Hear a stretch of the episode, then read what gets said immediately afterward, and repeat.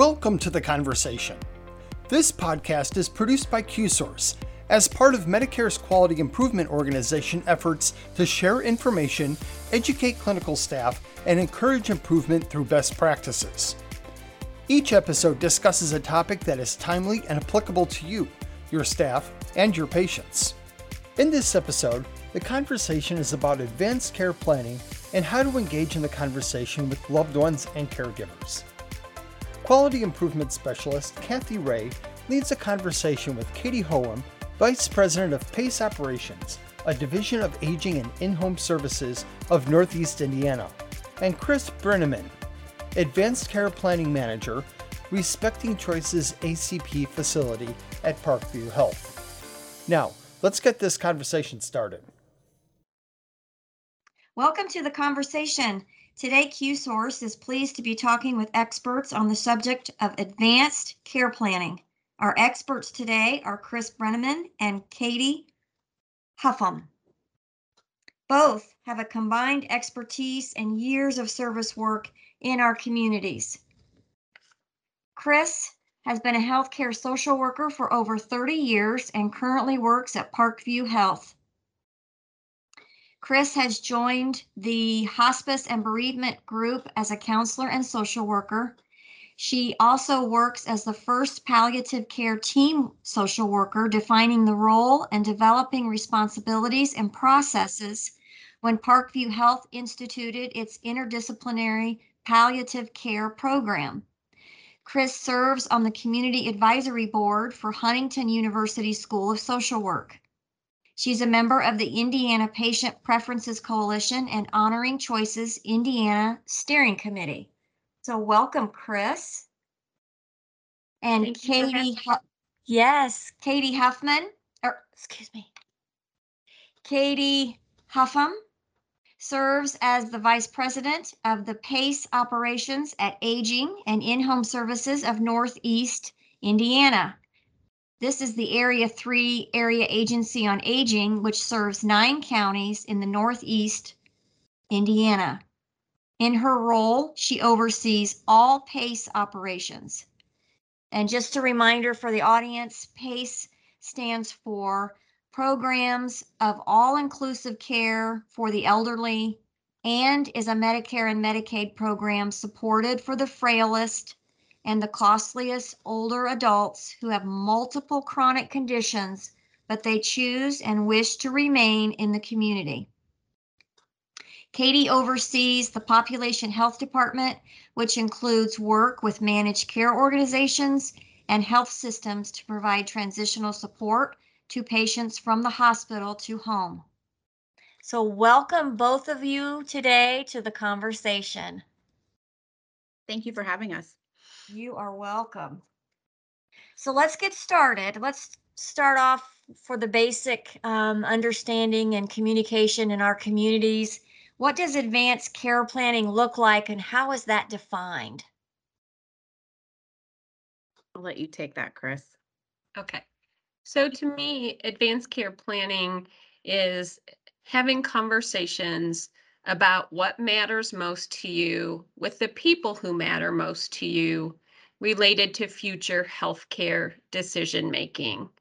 We call it advanced care planning because it is planning you do not when you're in the emergency room or in the IC, but prior to entering the hospital with a serious or life threatening health condition. It's about really understanding and reflecting on your life experiences, your values, your beliefs, and incorporating those into what kind of medical decisions you would make for potential future medical scenarios and identifying whom you would want to make decisions for you in the event that you can't make your own decisions because of your medical condition. It's really about the conversations.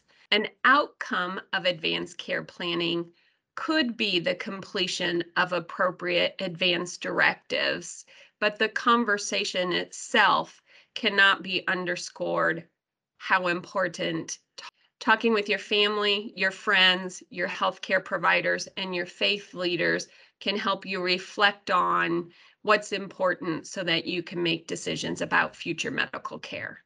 Mhm.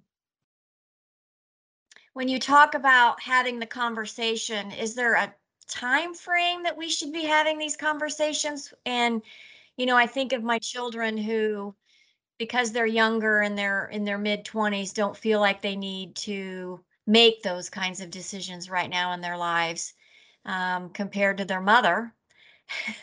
and I think about, you know, even though we have those conversations, it's getting them to understand the importance of that. But is there a, do you have recommendations on when to have that conversation? I mean, it's really for anybody that's 18 and over should should be having at least a, you know, a, a basic conversation about, you know, if something were to happen to me, who would be my spokesperson? Who would be my healthcare representative if if something were to happen? Um, and I think, you know, uh, one of the common myths with advanced care planning and advanced directives in general is that they often are not ever revisited. It's something that we do as part of, you know, estate planning or we do it because something has happened and then as we, you know, change throughout our lifetime, they, you know, we don't go back to them. And so advanced care planning is something that exists from the moment we become an adult um, until the end of life. And it's kind of an ever evolving conversation um, and like Chris said, the product of those conversations could be an advanced directive form, but those forms would also change potentially over time. It's it's very much um, it is not a one and done. Um, and I think that's often the thing we see is is often the most missed piece of advanced care planning is is you know we do it one time and feel like it's it's over and it's something that really changes with us. Mm-hmm. Thank you, Katie. Mm-hmm. Are there particular benefits to the advanced care planning conversation? I know we kind of talked a little bit about some benefits, but are there concrete benefits that you would like our audience to walk away with in having that conversation? Well, I think I can speak to just as a friend and a family member and um, you know somebody in the community, and then I'll let Chris weigh in on um, the benefits to the medical practitioners. Um, but you know, as a as you know having a, conversation and then if you can have an advanced directive in place it takes the guesswork out of these very critical decisions and it gives you things to refer back on as a family member or a loved one or a friend of somebody who maybe you've been appointed to make decisions for um, in a way that you can feel much more confident and secure in the decisions you're making um, there's quite a bit of research that supports, you know, the the decrease in moral distress just by having these conversations. Um, because you know, if you've experienced the death of a loved one and you've been, you know, at the forefront of making decisions for them in those instances, there's a lot of um, a lot of what ifs that people, you know, take themselves through and these conversations can really um, not maybe not eliminate but certainly reduce that that distress um, and those you know, kind of that guilt that can linger after some of these really traumatic situations. So, like I said, Chris, I'll let you kind of weigh in from there. Yeah, so respecting choices is the model of advanced care planning we have implemented at Parkview Health System. And they did a study, and the results of the study that showed that bereaved family members of people who had participated in advanced care planning conversations in their bereavement had less stress, less anxiety, and less depression in their bereavement. So, that is an evidence based study that shows us the value of having those conversations, preparing your family, normalizing that it's okay, even though end of life and what you want that to look like and healthcare decision making can be scary place to go. Conversation wise there's so much value in talking about it ahead of the crisis Mm. We've also seen from a health system perspective that with the opportunity to engage in advanced care planning, we have made it so that if a person enters our health system, it only takes two clicks in the electronic medical record to open a patient's advanced directive. It is immediately available to the treating healthcare team because we can only honor a person's wishes if we know those wishes. We Mhm. can only know those wishes if we have access to them, and we only have access to them if conversations have been had and have been documented. Okay. So I would, my family and I would take our document or our conversation that we've written down and put in writing, we would take that into the hospital. And then you would keep that on file and keep that information with me as a patient. Correct? You are correct. So the ideal situation would be that if you create documents, Mhm. that we have copies, that you keep the originals and you keep them in a place that Mhm. makes sense.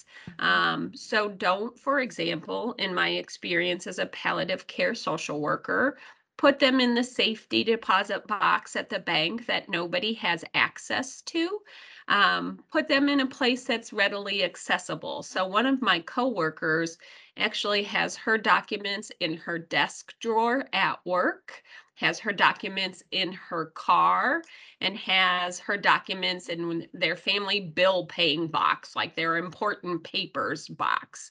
So have those originals where they're accessible, but at any opportunity you have to make those available to your medical treatment team is only going to increase the likelihood that we will know your wishes so that we can honor them if you're facing that serious or life threatening medical condition.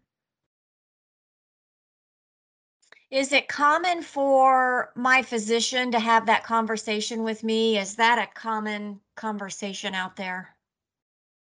Or is it just at particular times in my life if I have a diagnosis of maybe a chronic or a health condition that's failing? I I would say in in general, and I think Parkview might be the exception to some of this, but in general, you know, people are gonna physicians or um, you know individuals within a physician's office, like a, a social worker or a or a nurse, would bring up the the um, the need to have these conversations because there is some sort of a health crisis that's that's happening um, or a, a new diagnosis has been been given that would maybe warrant um, some some planning being done. Um, you know i think what what chris and i have really uh, preached i would say because i think we've preached at this point um, is that you know it should be something that's discussed at a very normal basic level. Just you know have you had these conversations before if not you know it's it's you know something that we would recommend. Um, we understand that most physicians don't have the time to have a conversation that you know you know these are intended to be um, lengthy um, because there is a lot to discuss. And so you know i know parkview has a system in place to um, to make a referral so that they could you know be referred to somebody with training to Mhm. have an advanced care planning conversation and and there are places across the state where where that can be done as well um, but i think you know as chris talked about it's all about normalizing it kind of at every place throughout the healthcare setting we're all hopefully going to you know eventually be saying the same language the same recommendations that this has nothing to do with a diagnosis it has to Mhm. do with the fact that you're a human being and this is just something that we all should be doing Mhm. So how did the two of you, um, how, what is your history and how did the two of you start with all of this wonderful work? Is there a personal story behind your passion? Is it um, out of your work experience that you've identified this this need? Tell us a little bit about how you got started. So I, I could wax poetic for hours about the need and the value and what I, I have seen in my lifetime as a social worker working in healthcare. But I'll boil it down to a couple of things. Um, when I was the bereavement counselor for the hospice team, many time I counseled people who were stuck in their grief. They literally could not move forward on their grief journey. And as we explored that, for many, it was people who had not had conversations in advance of their family member having a medical crisis. And mm-hmm. so they had to guess at what their loved one wanted. And the reason they couldn't move forward in their grief is they were replaying the woulda, coulda, shoulda, should I have asked for one more test, seen one more doctor, and in not having those conversations and replaying and having that magnified survivor's guilt and that questioning of doing the right thing or not. That combined with my work as a palliative care social worker, where I saw end of life decision making both ends of the spectrum bring out the best in families, but also complicate already complicated family dynamics and sometimes making situations that looked as if they would never heal within the family because family members were on opposite sides of a healthcare decision and they couldn't reconcile and become of one accord. That helped me have the realization that we were just waiting way too late to start these conversations and we needed to move them further upstream. That was my personal motivation.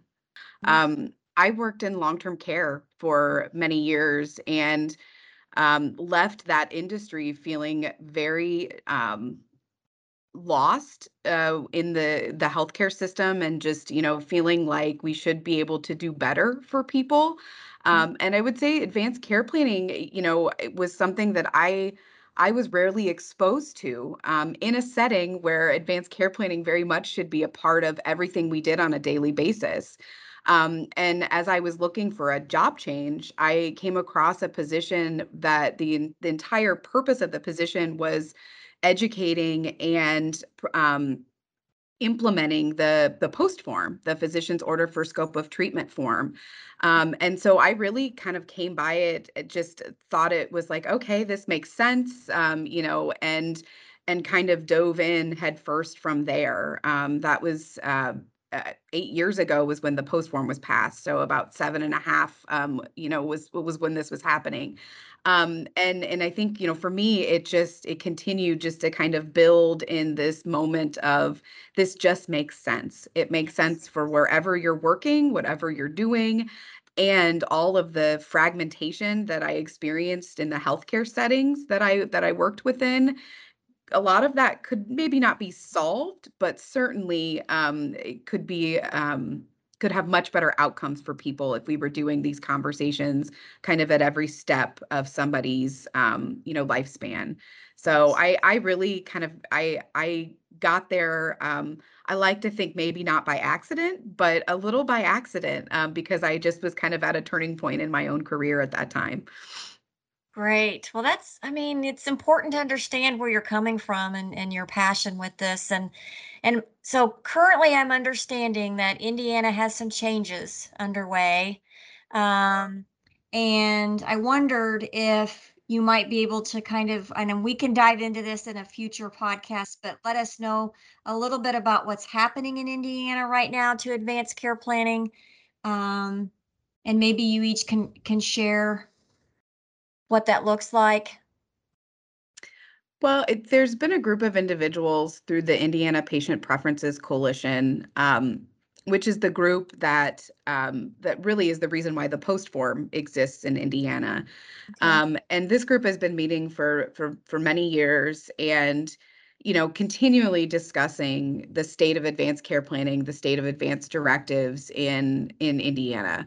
Um, the post form was just kind of the start of those conversations, and and and this is something I experienced too in my work, where we were trying to educate on a document that's really used for end of life, mm-hmm. um, or the last you know the last year of life, and we were finding that people had never had a prior conversation and so we felt like you know there needed to be much more education happening more upstream and so it started conversations around the current documents that we have available in indiana the living will and the healthcare um, representative document and and others and just how um, really ineffective they were in practice and Mhm. and how difficult it was to honor wishes when you had a document that um, you know because of certain legal aspects of the document or vague terminology in the documents was very hard to follow um, so this group has uh, you know um, been trying what is it, year this was the third try correct chris to get a Mhm. bill passed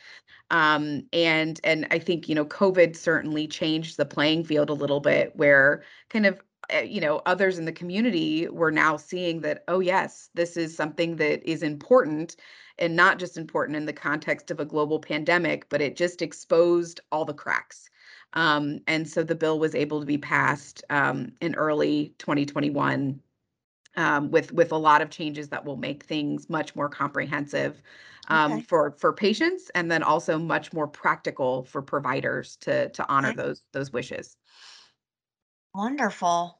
Mhm. So kind of simplifying the process for those. Um, I don't know if I'd say simplifying. Um, I, What um, about for the consumer? Would it be simpler for the consumer? a little bit, yes. So Okay. trying to eliminate multiple ways to do the same thing, basically. Um, and then just making the documents where they can be much more personalized, much more specific, um, and and much more detailed, Mhm. um, and and able to do so in a way that's um, not burdensome as well. I know a lot of times that's what happens with some of these documents is, you know, people, eh, you know, feel like this is going to be a, a lengthy, lengthy process. And so with some of the new bill changes, um, it doesn't have to be. So, Okay. yep. So when we talk about advanced care planning forms and we talk about getting the information documented correctly, would you say that it there's a variety of different styles, of different formats that that one is better than another? Or you know if my mom wants to do a Google search on advanced care planning, does is it going to bring up the most current format for her? And is it confusing, I guess, for folks? Yeah, that's a great question, Cathy. Um, and I would say there, there's probably multiple answers to that. And part of that does rest on the fact that Indiana law is changing in two days on July 1st. Mhm. Our current advanced directives, the ones that are supported by the Indiana State Department of Health, are Mhm. very, very basic forms, easy to read, require witnesses, don't require notaries. Um, but they are very black and white. There's not a lot of flexibility within the documents. They're pretty standardized. Katie talked about the ability to personalize when we changed the law on July 1st. These are pretty generic. You can find them on the Indiana State Department of Health um, Advanced Directive Resource page. You can also find them, most healthcare systems have on their pages links to the documents so that you can access them pretty easily. When we move to the new law coming into play on July 1st, it's kind of an anything goes related to documents. We are able to use the current standard advanced directives that are available on the State Department of Health website until the end of 2022, and then those will be phased out. But we are also able to use a form that's called Five Wishes, which is a booklet style advanced directive form that we mm-hmm. have all been one of a handful of states that has not been allowed to use because it wasn't consistent with law. We can bring five wishes into play. We can bring prepare for your care, which has an advanced directive document specific for every state into play. You can do a handwritten note if that's what you need to do. You Okay. can meet with your attorney and go through a checklist of, yes, I want that included. No, I don't want that included. And really, up that value of personalizing it so that Mhm. your medical team really knows what you want.